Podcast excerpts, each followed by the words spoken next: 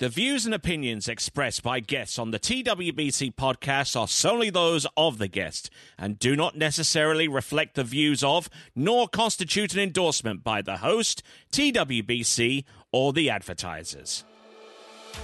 National championships, Confederation championships, World championships, major professional events. For over three decades, he has been there for many of the sport's greatest moments.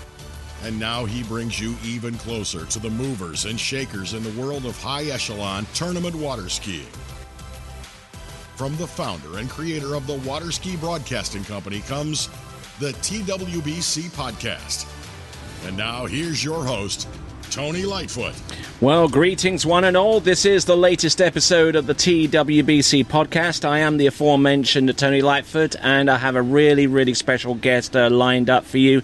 He's been involved uh, with the Canadian National Tournament water ski team since, well, since actually before a lot of uh, a lot of uh, Canadian top uh, top Canadian competitors were have even been born and uh, I'm glad to have the presence of his company uh, for this podcast. His name is Steve Bush. How are you doing, sir?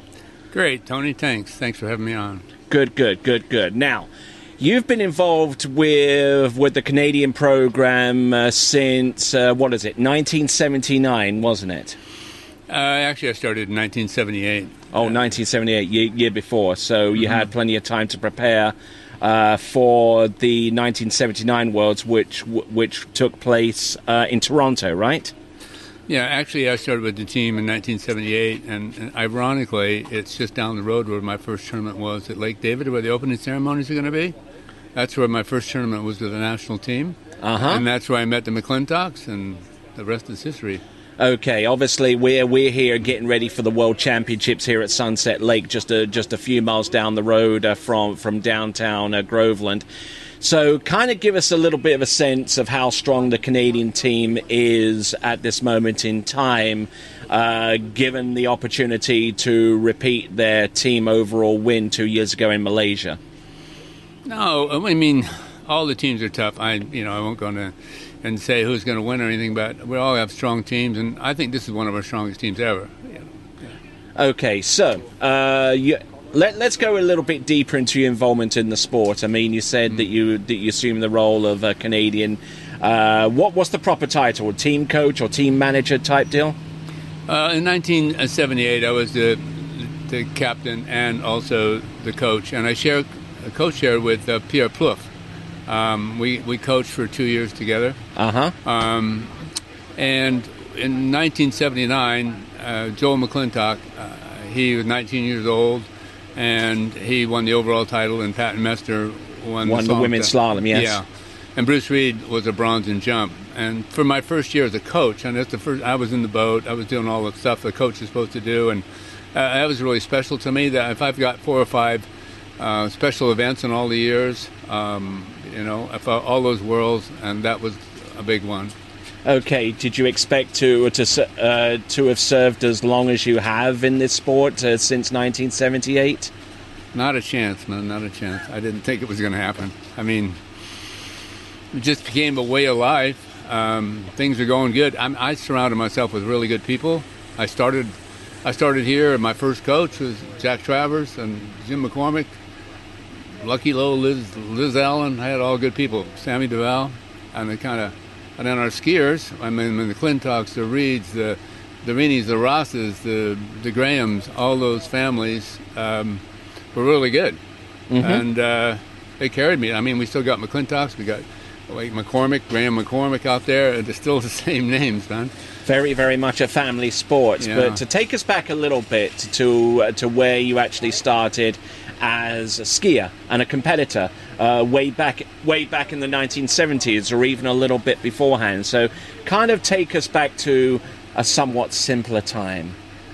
Well, that's what you mean it was really fun. Yeah, I don't know your words, not mine. Yeah, no. Um, I skied in uh, British Columbia. I skied in the ocean, and I was fortunate enough uh, belong to a club right at, right in my bay, and. Um, we had a couple of champions. Greg Athans was in the club. George Athans was an honorary member. So I started right at the high end. I knew George had already uh, he won two, three world gold medals uh, Uh-huh. in '71. And uh, I skied.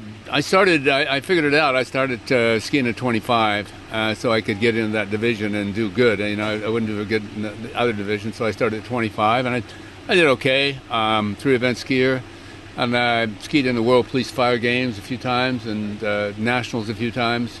Um, then I just um, I had a group of kids around me that uh, I coached, and we went to all the nationals, and they kept winning and winning. So Reg Barnes, who was the CEO or the executive director of Waterski Canada, uh, he said, "Hey, you want to come and coach the team?" I went, "You're kidding? No, not me." So there it is. All right then. So, uh, besides the role that you that you have uh, with Team Canada at the elite level, which you have served on since 1978, I mean, we're in year 2021. I mean, it's absolutely incredible to think that starting from there, where you are right now. But you also have a role with with the up and coming skiers as well, the, the juniors. I've, I've seen you on at least a couple of occasions uh, with the juniors over at the Can-Ams, you know, at and ver- various locales. Uh, kind of kind of give us an overview of, of how important that is to you in guiding the future of, of, of Canadian water skiing from that from along that path. Yeah, actually, actually, we talked yesterday. I went home and I, I pulled a picture of of, uh, of Neely and Paige and Dodo and Conley when they were little, and all the medals around their neck. And that's kind of what we have to do. Look at look what's what's missing and and and uh, get these juniors going. It's like Chile now. If you look at what they're going, they're, they're building, and we're getting behind because you can see what they're doing. But I'm impressed with our junior. I look after the junior programs and just this month, I'm turning it over to Cole Grant. He's going to be looking after all our juniors from now on Uh-huh. and giving me a little bit of free time. But it's so important to get those grassroots and go in and have a system. Uh, you know, even in Canada, the cold, the, the, the cold months up there, that they can get down here a few times and uh, and build a, a team for the future. Um, yeah. I mean, it is all about the the next gen.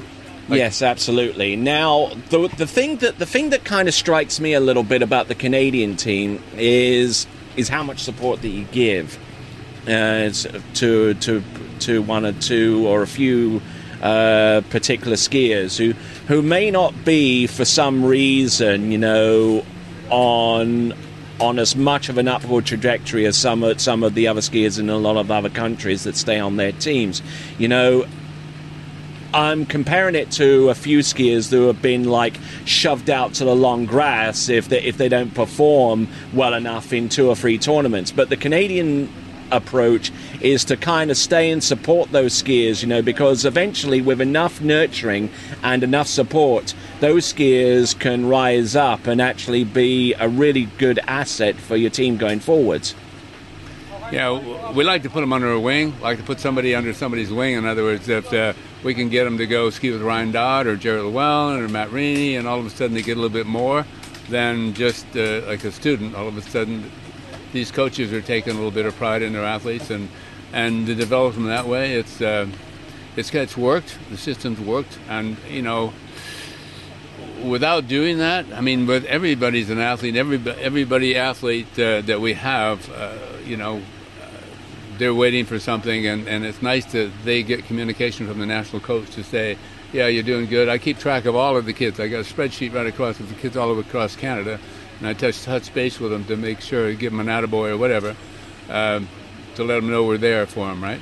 Yeah, I mean, I mean, it, it, it sounds to me that, and I spoke to Tanguy Bene a little bit Yeah. beforehand, and obviously you acknowledge him as being one of one of like the finest team coaches out there, you know, alongside yourself and maybe one or two, one or two others, and and it's as much about the muscle between your ears as it is the muscle that's in your arms and in your legs and everywhere else that that contributes to being a great great athlete do you subscribe to that Yeah, I think um, being mentally tough is is, is really important. I, I think that's what this is all about right here this weekend. Uh, is who uh, who can do performance on demand? Who can ski on Sunday and do their best performance rather than Monday or Tuesday? Right? Who who can do it that day? And and it's all mental toughness. absolutely now let's go back historically uh, 1991 uh, world championships linz austria coming into the final event, which was the men's jumping competition, you had the likes of uh, Jarrett Llewellyn uh, in in that final. Uh, trying to uh, to help Team Canada to the uh, to the world overall overall championship way way back in in 19, 1991. I'm talking about the team championship. Kind of give us a sense of what was going through your head at that point, because I mean, it, I mean, you were so tantalizingly close, you know, going into the men's jump event, and he came through with, with the score, and I think one other person on Team Canada came through with, with another great score that sealed the deal and broke that long Yeah. streak of wins in the team competition from the United States ever since the team competition started. Well, in, in fairness to the U.S., they didn't know it was a competition. They'd won everything, and we were chasing, and they didn't know it was a competition. But we won, and we won with Craig and Jarrett. Craig almost won the overall that event. Oh, yeah. yeah, and that's uh, uh, The late, great yeah, Craig. Yeah, yeah, it was unbelievable what uh, what Jarrett did that weekend, and and the, a lot of weekends after. But um, yeah, that I'll never forget that. And you know, there was quite a celebration after, apparently. Um, and uh, maybe I'll save that one for my book. But um, we had a good time. Um, Jim Clooney was on the team. And, Uh-huh. And uh, The Canadian cannibal himself. yeah, yeah. Um, you know, it was it was so exciting uh, when I went back to the hotel. It was the police were all around, and I guess we'd done something. And I said, "No, Canada doesn't do that stuff." And I looked at Drew Ross, and he goes. I guess we do. Guess. So uh, I'll leave that story alone. But uh, yeah, they celebrated good. We had a good time, and you know, and '93 was actually a bigger win in Singapore. Oh yeah, man, uh, unbelievable. I mean, going just before the tournament, Craig Llewellyn gets hurt. He thinks he's going to ski. and then you put Kim de Macedo in. Yeah, K- uh, uh, Craig thinks he's going to ski. He's got a torn patella. He gets over there, he can't even flex his leg, and he thinks he's skiing. That's how tough the guy is. So we bring Kim over. Luckily, she comes in late, first class. She got bumped to first class, shows up.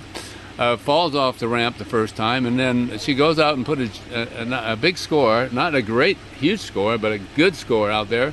And the and I guess Sherri Slone, all the other girls chased it, and they chased it too hard, and Kim won. I mean, there was a gold, and we won that team title by two points. It's out of three thousand, man. We're talking, we're talking two, two, two Le- less than a quarter of a billion. Nothing. No, no, no, no, not even that. It's a computer glitch. I don't know. We just won, and they took an hour and a half to deliberate that in the jury tower. I remember waiting at the site, and uh, the guy gave me a wink at the last minute. and I went, "Whoa, baby, we made it!" You know. So that was. I mean, yeah, Kim doing that, and uh, and the rest of the team. It was. It's just a really good world too for us. First time in Asia. Yeah, yeah it's good.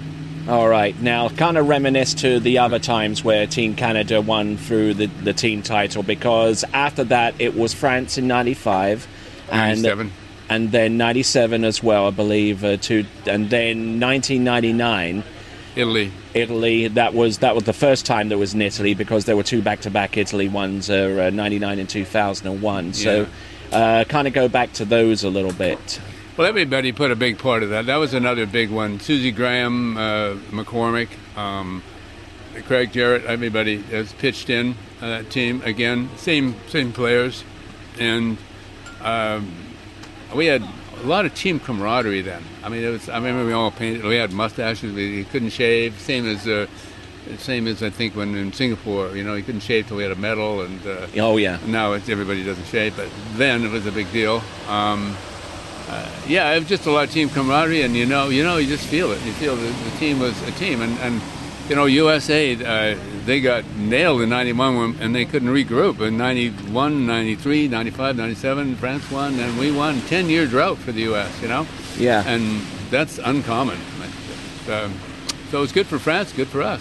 All right then. So you come into this competition uh, defending the team the team title, and it wasn't uh, all cut and dry coming into the last uh, to the last skiers in, in that in that event uh, in in 2019 because Whitney had to jump enough not only to grab the team title for y'all, but also the women's world overall championship as well. That must have been. Uh, you, you must have been with delight when you saw that.